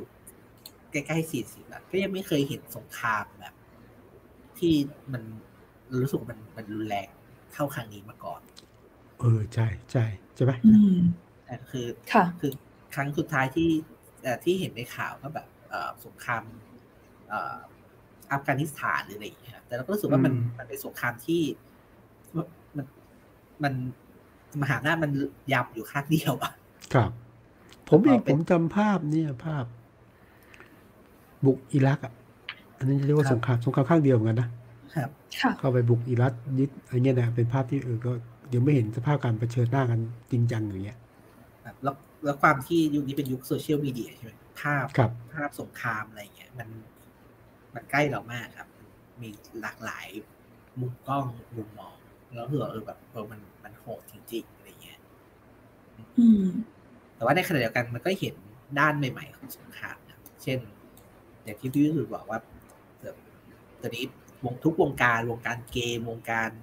กีฬาหมาแมวงการแมวหมาแมวหมาแมวเออครับเอาด้วยคือแบบว่าต่างออกมา take action นะคะอ่าแบนรัสเซียกันหมดมันกระทั่งวงการฟุตบอลอะไรอย่างเลยครับวงการฟุตบอลครับก็แบนแบนทีมชาติรัสเซีย แบนสโมสรจากรัสเซียทั้งหมดอะไรอย่างเงี้ยผมคิดว่ามันก็เป็นปรากฏการณ์ใหม่อยู่เหมือนกันใช่ใช่ในแง่ใช่เดียวกันวง วงวงการวงการหนึ่งที่ เอ่อถ้าคนที่ตามอาจจะพอทราบอยู่แล้วก็คือวงการเกม เพราะว่านักกีฬาอีสปอร์ตครับพี่วิสุทธ์ครับจำนวนจำนวนมากเนี่ยคือมาจากยุเอ่อยุโรปตะวันออกก็คือยูเครนแล้วก็รัสเซีย ครับ นักกีฬาระดับนำนะครับวงการนี้ก็ปั่นป่วนมากเหมือนกัน เพราะว่าไอ้ผู้เล่นดัง ๆ เข้ามาจากรัสมาจากมาจากยูเครนเยอะอะไรอย่างเงี้ยครับ ครับ คนคนรุ่นใหม่ก็เลยค่อนข้าง เข้ามา engage กับเรื่องเรื่องนี้พอสมควรอืมหรือโดยส่วนตัวไอ้ายก็รู้สึกว่าปรากฏการณ์นี้ใหม่เนาะสำหรับคนที่ไม่เคยผ่านเหตุการณ์ที่แบบดูจะยิ่งใหญ่ขนาดนี้มาอืมก่อน นอกจากจะมีการแบนทั้งอ่าโดยตรงแล้วก็โดยอ้อมแล้ว ก็รู้สึกว่ามีอะไรใหม่ ๆ ให้เห็น อย่างเช่นไอ้ายไม่คิดเลยว่าเราจะได้เห็นภาพที่ รัฐบาลยูเครนอ่ารับสมัครพลเรือนจากต่างชาติเข้าไปช่วยอ่าร่วมร่วมรบด้วย อันนี้ครัก็บถือก็ทำให้ไอ้นึกถึงภาพแบบอนุสาวรีย์ชัยสมรภูมิหรืออะไรอย่างนั้นครับเลย ว่าแบบว่าเออในสมัยนี้เราก็ได้เจอภาพอย่างนี้ด้วยนะคะ ครับ จริง ๆ ผมก็สนใจว่า เอ๊ะทำไมมีคนไทยเนี่ย ไปสมัครไปรบคราวนี้ทางยูเครนเยอะนะ เป็นร้อยนะ ทีแรกคิดว่าเป็น fake news อืม ไม่ใช่ fake อะข่าวจริงครับ นี่ต้องขออ้างอิงอาจารย์ปณิธานทีวันนี้ผมผมไปขอความรู้อาจารย์ดรปณิธานบอกว่า คุณวิสุทธ์ครับ ไม่ใช่เรื่องใหม่เลย คือเรื่องเนี้ยเขาเรียกคล้ายๆเป็น เอ่อเอ่อเขาเรียกอะไรฮะ นักรบรับจ้างอะ ครับ เออมันเคยเกิดขึ้น ในไทยเหมือนกัน มันเคยมีไทยเนี่ยไปรบ กับสงครามในลาวในเวียดนามก็มี เพียงแต่ว่าไม่ได้เปิดเผย ไม่ได้เปิดเผยเพราะมันมีผลต่อบทบาทของไทยไงอืมรับไปลบกับประเทศใดประเภทหนึ่งก็อาจจะแน่นอนโดนแซงชั่นโดนโจมตีจากประเทศหนึ่งเพราะฉะนั้นอาจารย์ได้ให้ความรู้ผมว่าไม่ไม่ใช่เรื่องแปลกนะฮะเพียงแต่ว่าที่ผ่านมาไม่มีการประกาศหรือว่าเปิดเผยอย่างนี้ไง แต่อาจารย์มองต่อนะครับว่าเรื่องการกระใช้วันเนี้ยนักรบรับจ้างเนี่ยในยุโรปเองในประเทศอื่นเขาก็ทำกันอยู่แล้วนะฮะแล้วก็ก็แต่เขาก็ไม่ใช่ว่าใครก็ไปรบได้นะบางบางสงครามบางประเทศเขาก็รับแล้วก็ต้องดูว่าเออคุณมีประสบการณ์ในการรบแค่ไหน ผ่านสงครามการรบจากอิรักจากอะไรแค่ไหนอย่างไรนะฮะโดยเฉพาะอย่างยิ่งคนที่ผ่านประสบการณ์การรบมาจะรับการพิจารณาก่อน แล้วถ้าเป็นของไทยอาจารย์นิพาถ้าเป็นของไทยอาจจะเป็น ไม่ใช่ไปรบโดยตรงอะอาจจะเป็นหน่วยปฏิบัติการ ช่วยเหลือสับสนบางประการนะนะเออนั่นก็แต่ผมนั้นนั้นไม่ไม่ใช่เรื่องแปลกอย่างที่บอกครับ เออ ผมก็เลยใครสงสัยนะว่าเกิดอะไรขึ้น แต่ว่านี่จะเล่าว่าผมก็ เออ มันมีอย่างนี้ด้วยนะแล้วผมก็ไปเห็นเนี่ยนะวันโอวันไปสัมภาษณ์นี่ใช่ไหมอยากฟังว่าสัมภาษณ์คนไทยใช่ไหมเขาเขาสัมภาษณ์เขาว่าไงบ้างอะก็เป็นเรื่องที่อ่า คุณวงพันธ์นะคะได้ไปลงพื้นที่ไปดูที่สถานทูตยูเครนเลยหลังจากที่เขาประกาศว่าจะรับสมัคร อาจจะไม่ใช่แค่ทหารอย่างเดียว แต่ว่าเป็นพลเรือนด้วยเข้าไปร่วมรบอยู่ที่ยูเครนซึ่งหลาย ๆ ท่านก็ก็ได้คุยกับคนที่ตั้งใจจะไปสมัครหลาย ๆ ท่านเนาะะความเห็นโดยส่วนใหญ่ขอเล่าเล่าโดยสรุปแล้วกันค่ะว่า ส่วนใหญ่ก็รู้สึกว่า การที่การเห็นคือเห็นใจยูเครนแหละว่ารัสเซียทำไม่ถูกต้องอ่าแล้วตนเองก็อยากจะช่วยเหลืออะไรสักอย่างได้ บางคนก็เคยเป็นอาสาทหารพรานมาก่อน ก็คิดว่าตัวเองน่าจะมีประสบการณ์ที่เป็นประโยชน์ ก็เลยเดินทางไปสมัคร แต่ทั้งนี้ทั้งนั้นก็หลายๆคนก็เหมือนจะมีปัญหาติดขัดนิดหน่อยค่ะเผอิญว่าสถานทูตเนี่ยเขาก็ระบุว่าถ้าเกิดยูต้องการจะไปเนี่ย อาสาสมัครเนี่ย จะต้องเป็นผู้รับผิดชอบค่าใช้จ่ายด้วยตัวเองเหรอก็คือออกค่าเดินทางออกค่ากินค่าอยู่เองอะไรเอง อ่าค่ะเขาระบุไว้ว่าอย่างนั้น หลายคนก็เลยรู้สึกว่า เออ ถ้าเกิดติดเรื่องค่าใช้จ่ายก็อาจจะไปไม่ได้แล้วล่ะ อะไรทำนองนี้ เออ ผมรู้ว่าต้องจ่ายเองคิดว่าเขาจ่ายให้หมด เพราะว่าเราเป็นลบเพื่อเขานี่ตอนแรกไอ้ก็นึกว่าอย่างนั้นเหมือนกันค่ะพี่วิสุทธ์ก็แปลกใจเนาะที่เสียงเป็นเสียงตายเป็นลบไปนะอืมค่ะ แต่เขาก็ประกาศว่าคนที่ไปรบที่ต้องรบแบบคือตั้งใจไปรบจริงไม่ใช่เพื่อจะหวังอภิสิทธิ์จ้างเองเขาบอกปอนอะไรใช่ไหมอ่าอ่าค่ะ ถึงเขาจะมีคนบอกว่าถ้าเป็นทหารยูเครนจะมีสวัสดิการเยอะแต่ยังไงก็ ก็ถือว่าเป็นอาสาไปรบอะค่ะพี่วิสุทธ์อีกอันหนึ่งที่ผมตามข่าวแล้วรู้สึกทั้งประทับใจแล้วก็ทั้งรู้สึกเซอร์ไพรส์ก็คือ ข่าวที่อีลอนมัสก์ออกมาใช้ดาวเทียม เชื่อมเชื่อมอินเทอร์เน็ตให้ใช่ไหมครับไปที่ยูเครนผมก็ผมก็ว่านี่ก็เป็นเป็นมิติใหม่มากเลยของสงคราม เพราะปกติรัสเซียยิงทำลายพวกระบบโครงสร้างพื้นฐานในประเทศอินเทอร์เน็ตใช้ไม่ได้ใช่ไหมครับ ครับรัฐมนตรีดิจิตอลของยูเครนเนี่ยก็ทวีตหาอีลอนมัสก์บอกว่าให้มาช่วยหน่อยอีลอนมัสก็เป็นคน ไม่ธรรมดานะครับโอ้ไม่ธรรมดาเป็นคนเป็นคนเป็นคนบ้ายุเองใช่ส่งดาวเทียมมามาช่วยเลยอะไรเงี้ยซึ่งผมว่า เออ มันคือส่งรูปแบบของสงครามเนี่ยมันมันก็เปลี่ยนแล้วผมคิดว่าเออมันในแง่นี้สำหรับคนที่สนใจความเปลี่ยนไปของของโลกอะนะครับแบบไอ้สงครามยูเครนรัสเซียเนี่ยมีอะไรที่ที่ใหม่ในหลาย ๆ มิติเลยครับ เออแต่มันไม่ใช่แค่ ลบกันนะครับ เอารถถังมายิงกันใช่ไหมอืมแต่พูดถึงแล้วมันก็เป็นสีสันและเข้าใจไอ้สมรภูมิการสู้รบน่าเห็นชาวยูเครนเขาใช้ระเบิดขวดค่ะระเบิดสู้ระบบราบสู้สู้รบกับกองกำลังของทางรัสเซีย อันนี้เข้าใจได้นะว่ามันมันคงสู้เราไม่ได้หรอกแต่ว่ามันก็มันเหมือนเป็นสัญลักษณ์ของการสู้สู้ทุกทางสู้ทุกทุกเม็ดนะ เพื่อประเทศอันนี้ก็เราก็เห็นเออก็เห็นเห็นเห็นเห็นไอ้พลังของรัสเซีย ผมผมมีโอกาสดูคลิปของคนไทยที่อยู่ที่ยูเครนครับเช่นบางคนมีสามีเป็นเป็นชายยูเครนใช่ไหมไปแต่งงานกับคนยูเครน ก็ได้เห็นใจนะคือพอทันทีที่เกิดสงครามยูเครนก็ห้าม ชายชาวยูเครนออกนอกประเทศ ก็ต้องพร้อมจะลบอะเสียสู้อะก็เนี่ยภรรยาก็ต้องหอบลูก และตัวเองออกมาไปอยู่เมืองหนึ่งนะฮะเมืองหนึ่ง แล้วก็ไม่รู้ว่าอนาคตจะต้องเจอสามีเมื่อไหร่ว่าบางคนก็อยู่เพราะต้องสู้ต่อบางคนอยู่เพราะว่ามันไปไหนไม่ได้ก็ต้องก็ต้องอยู่สู้ ซึ่งโอ้มันก็ชะตากรรมมันก็ตกกับเนี่ยใครบอกว่าไกลก็ไม่ไกลนะคนไทยหลายคนก็เจอสภาพนี้นะ บางคนเนี่ยผมผมอยู่คิดบางคนนี่โอ้ก็จะหนีมาได้ว่าโอ้ก็จะจัดหนีมาผ่านโปรโลโปอะไรกับไทยนะมันที่บาทล้อแรกกันนะก็ก็เหนื่อยยากสารพัดอะ แต่ก็มีคนไทยบางคนเนี่ยเขาก็ไม่ไม่กลับนะทั้งที่มีโอกาสกลับได้นะก็คือ รอโอกาสว่าอาจจะได้พบกับสามี ซึ่งไม่ได้ออกมานะอาจจะได้เจอกันอันอืมมองในมุมของมนุษย ธรรมเนี่ย ความเป็นมนุษย์เนี่ยมัน หรือเรื่องลักษณะทางภูมิภาคเนี่ย มันไม่ไกลนะคนไทยซึ่งมันไกลไกลไกลไกลนะ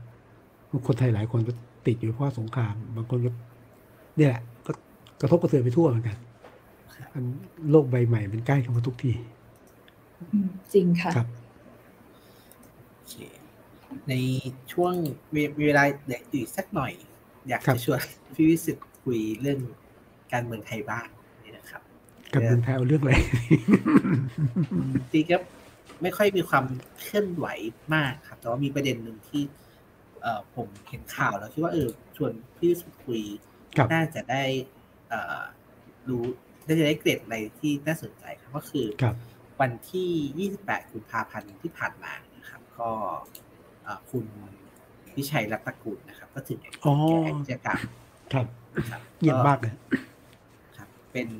คุณพิชัยนะครับ ก็เป็นอดีตประธานรัฐสภานะครับ เป็นอดีตครับอดีตรองนายกรัฐมนตรีอดีตรัฐมนตรีว่าการกระทรวงการต่างประเทศ อดีตหัวหน้าพรรคประชาธิปัตย์นะครับ ครับก็ก็เสียชีวิตด้วยเอ่อโรคมะเร็งปอดที่โรงพยาบาลศิริราชด้วยอายุ96ปีคือคนรุ่นหลังๆ เนี่ยอาจจะเอ่อไม่ไม่ทันคุณพี่ชัยนะครัผมทันว่าผมทันไอเองค่ะเลยทันนะ ไม่ทันค่ะไม่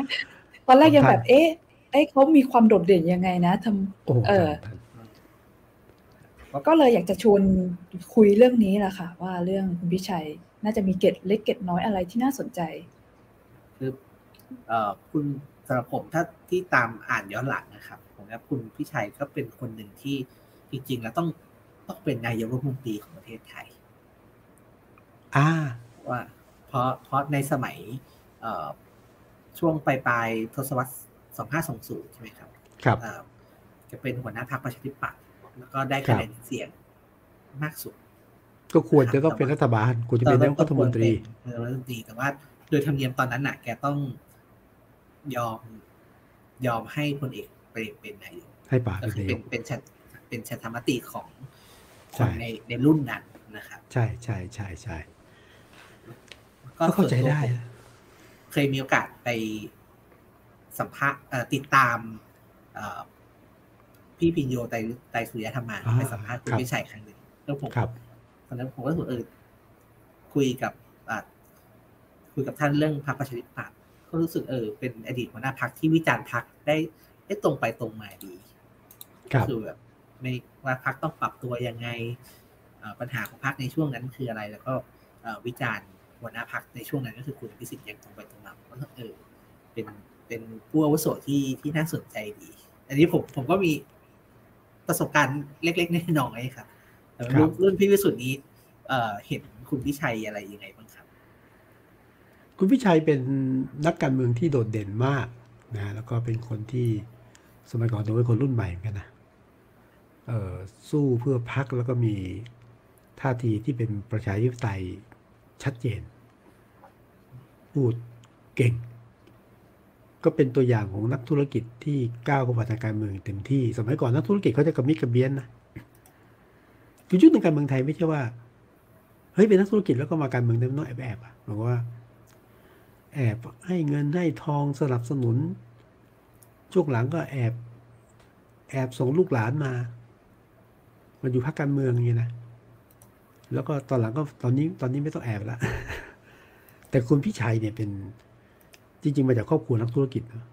ครับทำธุรกิจหลายอย่าง แล้วก็กระโดดไปเล่นการเมืองเต็มตัวพวันรู้จักนี่ไหมหมากหอมเยาวราชไหมไม่ไม่ค่อยคุ้นเท่าไหร่ค่ะ รู้จักครับหมากหอมเยาวราชเออนี่นี่คนเล่าให้ฟังสักนิดหน่อยได้ไหมคะนี่เป็นหมากยาเป็นยาอมเป็นอะไรเงี้ยเป็นโปรดักเป็นยาจีนอะยาจีนที่อ่าขายแล้วแล้วทุกวันนี้ก็มีเป็นต้นตลับยาอมเนี่ย ดังมาก ก็ผมว่าคุณวิชัยต้นตระกูลก็ทำธุรกิจหลายอย่างนี้เป็นอันหนึ่งแล้วก็กระโดดเล่นการทางการเมืองคือเป็นการเปิดตัวทางการเมืองของนักธุรกิจที่เต็มตัวนะแล้วก็เอาดีทางการเมืองมเออคุณพิชัยเป็นคนที่ชัดเจนเรื่องประชาธิปไตยแต่คุณคุณพิชัยนี่น่าเห็นใจอะตอนเป็นหัวหน้าพักเนี่ย ตอนเป็นช่วงที่มันเกิด ความแตกแยกอย่างรุนแรงที่สุดของครั้งหนึ่งของพรรคประชาธิปัตย์จนกระทั่งเกิดกลุ่มสิบมกรา ที่แยกมาโอ้ตอนนี้ไม่ใช่ปัดตอนเมื่อก่อนไม่ปึกแผ่นแล้วนี่กลุ่มที่ผมว่าความแตกแยกในประชาธิปัตย์ไม่มีครั้งไหนเท่ากับกลุ่มนั้นนะสิบมกราจนกระทั่งมีการแยกตัวมานะมาเป็นคุณวีระมุสิกพงษ์เนี่ยนะประมาณนั้นกลุ่มนี้ครับ แต่คุณพิชัยเนี่ย ถ้ามองในแง่ของได้เสียงข้างมาก แต่ก็ไม่ได้เป็นนายกรัฐมนตรีเนี่ยถ้ามองย้อนไปการเมืองยุคนั้นนะครับ คือป๋าเปรมเนี่ยเป็น เป็นรัฐมนตรีที่อยู่นะ แต่ว่านานยังสู้สู้ลุงตู่เราไม่ได้นะที่อยู่มาแปดปีอะครับโหนานมากอะแต่ลุงตู่ที่โอ้โหแกจะอยู่ต่อทำลายสถิติ คือตอนนี้ก็ทำลายแล้วอะแล้วแกจะอยู่ต่ออะอันตัวแล้วป๋าเป็นอยู่ยาวแต่ว่าป๋าเป็นเป็นนายกที่เขาเรียกไงฮะ เป็นนายกที่เป็นทหาร เป็นคนกลาง แล้วก็ใช้เมื่อเมื่อก่อนป๋าเป็นก็ไม่ใช่เขาใช้แค่กลการเมืองตอนนี้ก็เริ่มใช้นะ ใช้กลการเมือง แล้วก็บริหารโดยเทคโนแครกนักวิชาการ นักวิชาชีพมาช่วยกันคิด แต่ว่าคือป๋านี่เป็นนายกที่คนรับหรือไม่ได้รับได้เรื่องแต่ว่าพรรคการเมืองทุกพรรคก็ยอมรับได้ว่า หรือทหารนะรับได้ว่าต้องเป็นป๋าป๋าก็จะใช้สไตล์อย่างเงี้ย สไตล์เหมือนเหมือนลูกตูเนี่ย แบ่งโกต้าหลัก ๆ กระทรวงมหาดไทยกระทรวงการคลังเนี่ยป๋าก็ดูเอง แล้วใช้มืออาชีพมาดูอะไรเงี้ยนเหมือนกันเลย แล้วก็ที่เหลือให้นักการเมืองดู แต่ว่าการเมืองไทยต้องเป็นพลเอกเปรมนะเป็นคนอื่นไม่ได้ เพราะว่าเอาไม่อยู่อะจะมึงทุกนั้นนะแต่ขอโทษนะปะคือป๋าป๋านี่ไม่มีใครพิปรายได้นะคือป๋าจะไม่ยอมให้เกิดการพิปรายเด็ดขาดคุณพิชัยถึงแม้ได้คะแนนเสียงมากเนี่ย ยุคนั้นนะยังไงก็เป็นไม่ได้หรอกครับ เป็นไม่ได้คือการเมืองยุคนั้นเป็นอย่างนั้นจริงสมมติคุณพิชัยเป็นนะมันก็ ผมว่าเป็นได้ไม่กี่วันอะก็คือถ้าไม่เอาถ้าเกิดไปใช้ปัดเป็นรัฐบาลแล้วไม่จะเอาป๋าไว้ไหน แล้วถ้าไม่ใช่เป็นป๋านะพรรครัฐบาลก็ไม่เอา แล้วอำนาจทางการเมืองตอนนั้นเขาคงไม่เอาอะ ก็เนี่ยก็ก็ก็ไม่ได้เป็นอะ คือว่าด้วยทางสมการทางการเมืองควรจะได้เป็น แต่ว่าความเป็นจริงทางการเมืองไม่ที่เป็น เป็นไม่ได้ ถ้าเป็นได้ก็อยู่ไม่นาน ก็คิดถึงย้อนนี่ฮะ ยุคหนึ่งยุคของเอ่อ พลเอกชาติชายชุนวันท่านก็ไม่ได้คิดจะเป็นนายกนะไม่เคยชีวิตที่ไม่เคยคิดจะเป็นนายกนะเพราะรู้ว่าตำแหน่งนี้ต้องเป็นของพลเอกเปรมติลสุรนนท์เท่านั้นนะฮะเป็นแคนดิเดตที่ล็อกไว้ คือก็รู้กันอยู่แล้ว คือยังไงคือการเมืองต้องต้องคือศาลเป็นความลงตัวทางการเมืองทั้งหมดเราไม่ได้พูดถึงเรื่องประชาธิปไตยไม่หรือไม่นะค่ะ แล้วพลเอกชาติชายก็ ไปพบป๋าพร้อมพรรคการเมืองอื่น ขอเชิญท่านเป็นนายกรัฐมนตรีป๋าบอกว่า ผมพอแล้วผมพอแล้วพลเอกชาติชายซึ่งไม่ได้เตรียมตัวและไม่คิดว่าจะเป็นนายกรัฐมนตรีก็ได้เป็น แต่คุณพิชัยแกมาก่อนไงแกไม่ได้เป็นหรอกคือการเมืองยุคนั้เป็นอย่างนั้นจริงๆครับอันก็เป็นบุคคลคุณภาพคนหนึ่ง นะฮะทางการเมืองแล้วก็นอกจากนอกจากจะเป็นนักการเมืองแล้วตอนที่ตอนที่ท่านลงจากเวทีเนี่ยท่านก็ไปเป็นทำงานเรื่องของอะไรนะพวกกลุ่มสสไลออนทั้งในและต่างประเทศนะ ก็เป็นบุคลบุคลากรที่มีคุณภาพอะฮะแต่แต่ตอนที่ท่านอันนี้จะกลับก็ถือว่าเป็นข่าวที่ค่อนข้างเล็กค่อนข้างเล็ก เป็นอีกบุคคลหนึ่งที่ที่ที่ประวัติศาสตร์ต้องต้องจารึกไว้เป็นความจดจำนะครับ ผมมีโอกาสสัมภาษณ์ท่านบ้างขอถามเรื่องนี้ได้ไหมคะครับครับเชิญค ขรัอบขอขออภัยค่ะ แต่เผอิญว่าแบบคิดว่าหลังจากปรับเป็นเป็นต้นมาเนี่ย คุณพิชัยไม่ได้มีโอกาสที่จะเป็นนายกรัฐมนตรีอีกเลยเหรอคะเออไม่มีละไม่มีละตอนนั้นเพราะว่าไม่ได้ปชธินะปัตย์การเลือกตั้งหรือว่ายังไงโอ้ใช่ไหมตอนนั้นต้องหลังจากนั้นต้องกอบต้องกอบกู้ประชาธิปัตย์อะใช่ไหมก็อืมอืมก็แตกแตกแตกเล็กกว่าจะโตอีกรอบหนึ่งโอ้โหตอนนั้นตอนที่แทบจะพรรคสูปญระชาพันธิธุ์ปัตย์นะกับตอนที่พรรคประชาธิปัตย์กลับมา ชนะเอ็กซ์ตันครั้งหนึ่งตอนนั้นคุณชวนก็เป็นหัวหน้าพรรคใช่ ใช่ครับอืมใช่ครับก็ไม่มีโอกาสเนาะค่ะอืมโอเคค่ะครับนะคุณคุณชวนขนาดถ้าจะแต่คุณชวนได้ถือว่าบางทีก็ขึ้นอยู่กับจังหวะเนาะได้เป็นทั้งสองรอบวันนี้ไม่ได้คิดเหมือนกันไม่ได้คิดว่าจะเป็นเหมือนกันเพราะว่าหลายหลายคว่านแต่น่าจะรู้จักรู้จักเอ่อด็อกเตอร์อาจอาจไม่รู้จักเอ่อคุณคุณวิชัยแต่จะรู้จักเอ่อลูกชายลูกชายอ่าคือพิคุณจิตรรัตนพิจิกุตลรรัตนกุลผู้ว่ากทม คุณพิจิตเนี่ยอยู่ประชาธิปัตย์แต่ผมย้อนเขาจะว่าอะไรไหมคุณพิจิตเป็นนักการเมืองเป็นนักการเมืองรุ่นใหม่มากแล้วนะโอ้ฉายแวว เป็นอนาคตของคุณพิชัยกับประชาธิปัตย์แต่ว่าคือประชาธิปัตย์เขาจะเขาจะไงประชาธิปัตย์เขาจะเป็นรัฐมนตรีมันจะเป็นเขาเรียกต้องมี experience อะมีประสบการณ์มีอาวุธผมบอกเมื่อก่อนนะ มีประสบการณ์ มีอาวุธโสมีระดับหนึ่งอทีนี้ คุณพิจิตเนี่ยแกยังใหม่อยู่ แล้วแกเป็นรัฐมนตรี เออถ้าผมจะไม่ผิดนะ น่าจะเป็นรัฐมนตรีสมัยกระทรวงอะไรคล้ายๆสิ่งแวดล้อมอะคือคือกระทรวงหนึ่งอะอะไรประมาณนี้นะไม่ไม่ใช่ทรัพยากรธรรมชาติสิ่งแวดล้อมนะคล้ายๆวิทยาศาสตร์ขอไปกระทรวงวิทยาศาสตร์คุณพิจิตก็มาเป็น คือคือประชาธิปัตย์ก็เป็นส่วนของการแตกอะ คล้ายๆแบบอ่อนพรรษา แล้วทำไมที่เป็นล่ะ เนี่ยนะอืมอันนี้คุณพิจิตรคุณพิจิตรนะ แต่คุณพิจิตรนี่ โดดเด่นมากคือเอ่อตอนสมัครผู้ว่ากทมใช่ไหมครับ จะลงประชาธิปัตย์ประชาธิปัตย์นี่ลังเล ยึกยักยึกเยื้อเหมือน เหมือนพลังประชารัฐเนี่ย คุณอัศวินก็อยากลงเนี่ยไม่ คุณอัศวินอยากลงผู้ว่ากทมนะพลังประชารัฐก็ยึกยักยึกยึกยึกยึกปันนี้จะเอาไงเนี่ยคุณพิจิตรเหมือนกัน ประกาศตัวเลยว่า ผมพร้อมและผมขอลงผู้ว่ากทมในนามประชาธิปัตย์ประชาธิปัตย์ก็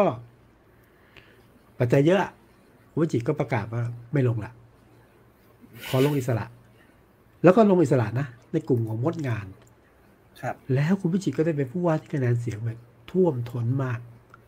มมามาเป็นผู้ว่าอย่างนี้นะท่วมท้นมาก แต่ก็ยอมรับว่าส่วนหนึ่งไปใช้ปัดก็ ก็ต้องหมุนแหละคือทำไงได้อะพอไม่ส่งเขาเนี่ยพอเขาจะประกาศลงไอ้ลงปืนมาแข่งกับแต่คุณพิจิตรก็โดดเด่นเป็นผู้ว่ากทมถ้าคนจะจำภาพเป็นผู้ว่ากทมนะครับอะนี่คือภาพจำคุณพิคุณพิจิตรคุณเปิดคุณพิจิตรรัตนกุลจำศัพท์เป็นสองพ่อลูกเป็นลูกชายคุณพิชัยครับครับ ขอสักอีกเรื่องหนึ่งได้ไหมคะครับว่าครับที่พี่วิสุทธ์พูดค้างไว้ว่าก่อนหน้านี้พี่วิสุทธ์ก็น่าจะมีโอกาสได้คุยกับคุณพิชัย บ้าง อ่า เป็นยังไงบ้างคะ กันเอง ผมที่มีโอกาสคุยกับคุณพิชัยตอนที่ท่านตอนที่ผมเป็นนักศึกษาด้วยซ้ำไปจากที่ปลายอ่าคือคุณคุณพิชัยมา โอ้ย คือกันเองมากอะ เป็นนักการเมืองที่ไม่ต้องมีคนห้อมล้อมเป็นรัฐมนตรีที่ไม่ต้องมีบอดี้การ์ด ก็เล่นหัวใช้ภาษาง่ายๆ กับน้องๆแล้วแบบเป็นง่ายเรียบจริงจังแบบไม่เสแสร้งอะ ซึ่งบุคลิกของนักการเมืองยุคนั้นไม่ค่อยมีอืมยุคยุคนี้ก็ไม่ค่อยมี ยุคนี้ยุคนี้อาจจะมีอาจจะมีแบบกันเองง่ายๆ แต่ว่ามันครับค่อนข้างแสดงหน่อยผมผมผมประทับใจมันะนแล้วตอนนั้นเป็นรัฐมนตรีก็มีโอกาสเจอกัน ไม่ได้รู้จักส่วนตัวนะ แต่ว่าประทับใจในบุคลิก ของความเรียบง่าย ไม่มีฟอร์มไม่รู้สึกว่าเออเป็นเจ้าอะไรเงี้ยนะเป็นเจ้าคนนายคนอะไรเงี้ยก็คล้ายๆก็ก็เนี่ยผมว่าเป็นความประทับใจที่ผมผมจดจำอยู่กับคุณพิชัยรัตนกุลอืมนะครับครับ ก็จริงก็มีประเด็นเล็ก ๆ อยู่ครับ ที่อะอะอยากจะอัปเดต แต่ว่าคงไม่ได้มีเวลาคุยกัน ครับ เช่นเอ่อล่าสุดเอ่อ คุณอานนท์นำพานะครับทนายอานนท์ก็อ่าเออได้ประกันได้ปประระกักันนตัวแล้วครับครับก็ค่ะก็ต่อจากอาทิตย์ที่เราก็คุยกันเรื่องที่เพนกวินวินได้ประกัน แต่ว่าคุณตออนนี้นนท์คุณไปขึ้นเหมือนกันนะ ได้ประกันสามเดือนครับอืมอืมเป็นเงื่อนไข ครับ แล้วก็เรื่อง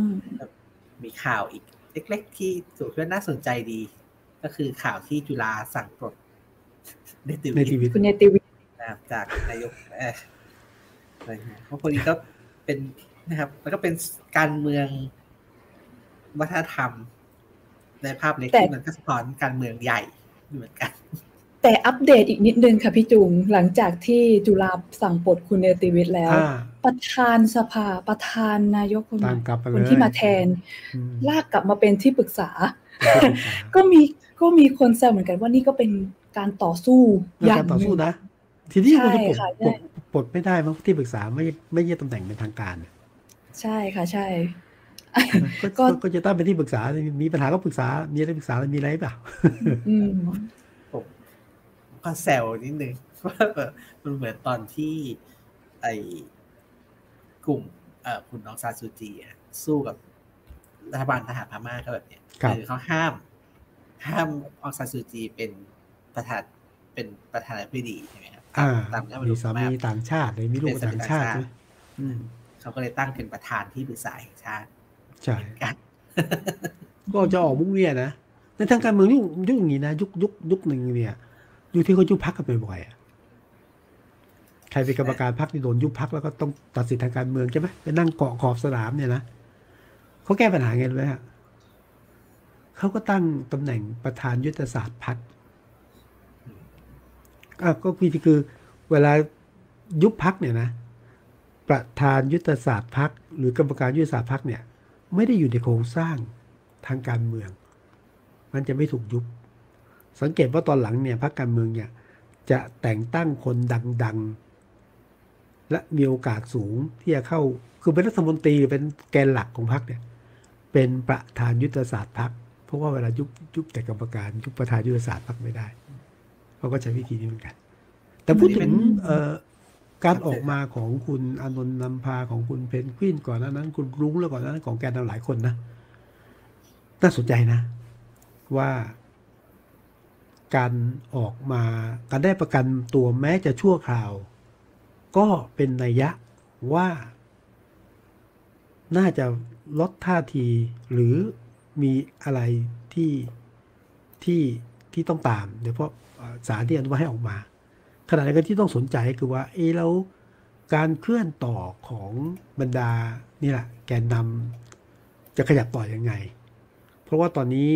อย่างน้อยสามท่านก็ต้องปฏิบัติตามคำสั่งศาลที่ห้ามเคลื่อนไหวทางการเมืองห้ามชุมนุมห้ามแสดงออก แต่ว่าผมฟังไม่ว่ารุ้งไม่ว่าเพนกวินไม่ว่าทนายอานนท์ก็พูดชัดเจนว่า ก็ต้องเคารพและฟัง นะฮะเงื่อนไขของศาลนะแต่จะไม่หยุดการเคลื่อนไหวมเออ ก็น่าสนใจว่าคำเคลื่อนไหว หรือจุดยืนหรือสิ่งที่บรรดาน้องๆแกนนำนั้นของแกนนำเนี่ยกลุ่มรัษฎรกลุ่มเนี้จะขยับต่ออยังไง อันนี้ต้องติดตามนะ ผมผมเชื่อว่า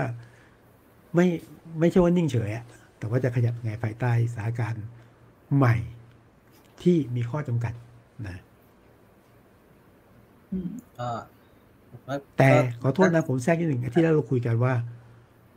ผมเชื่อว่าเรื่องกระแสพวกนี้ไม่ตกหรอกอาที่เราพูดถึงแล้วใช่ไหมที่ต้องการเงินประกันตัวศาลอะต้องการตอนนั้นตอนนั้นประกาศสองล้าน แต่จริงๆใช้สองแสนค่ะกว่าใช่ไหมต่อท่านคนบริจาคสิบห้าล้านเนี่ย อันนี้คือนัยยะว่า คนที่เห็นด้วย คนที่ต้องการที่จะสนับสนุนแนวทางเนี้มีชัดเจน นั้นแสดงออกไม่ได้คือแสดงออกในการสมทบทุนบริจาค อันก็ผมไปอืมได้เช็คก็ประมาณสี่ห้าสี่ห้าหมื่นรายการโอนนะครับครับสี่ห้าหมื่นรายการโอนก็ก็นี่คือพลังคือพลังพลังไม่ได้หายไปไหนไม่อยู่บนใช่ท้องถนนใช่ใช่แต่ว่าก็อยู่ในรูปแบบนี้อืมอืม ก็เป็นการเมืองนอกสภาที่ต้องติดตามกันนะคะ ว่าครัจะบเป็นยังไงต่อครับอะก็สัปดาห์นี้ก็คุยเรื่อง การเมืองโลกการเมืองนอกประเทศเยอะหน่อย แต่ว่ามันก็เป็นสถานการณ์ร้อนนะครับ ที่ครับก็อยากชวนให้ติดตามนะครับ ก็วันวันเองก็อ่าทำเรื่องนี้อยู่หลายชิ้นนะครับ แล้วก็หลายคิดชิ้นว่าโคคงวิดคงยังทำอยู่ต่อเนื่องนะครับ แล้วก็พยายามหาแง่มุมอ่าที่น่าสนใจจากเรื่องนี้เพราะคิดว่าเอ่อโลกน่าจะเปลี่ยนไปเยอะเลยครับ จากกรณีนี้ก็ใช่ชวนใช่ติดตามใช่นะคใช่รับ ครับต้องตามนะฮะผมเองก็ แอบขโมยข้อมูลวันวันมาใช้เยอะค่ะ นอกจากนี้ก็ขอให้ติดตามฝากรายการนี่แหละค่ะวันโอวันโพสคลิปคุยข่าวนอกสคริปต์กับวิสุทธ์คมวัชรพงศ์แล้วก็กองบรรณาธิการดีวันโอวันดอทเด้วยนะคะครับก็ติดตามได้เหมือนเดิมค่ะ ทุกวันพฤหัสสองทุ่มครึ่งสองทุ่มทุกครึ่งแพลตฟอร์มของดีวันโอวันดอทแต่ว่าครับสำหรับวันนี้เราน่าจะต้องลาไปก่อนนะคะ ก็ครับขอบคุณคุณผู้ชมคุณผู้ฟังทุกท่านที่ติดตามรายการจนจบค่ะ ครับสวัสดีครับค่ะสวัสดีครับค่ะสวัสดีครับสวัสดีครับ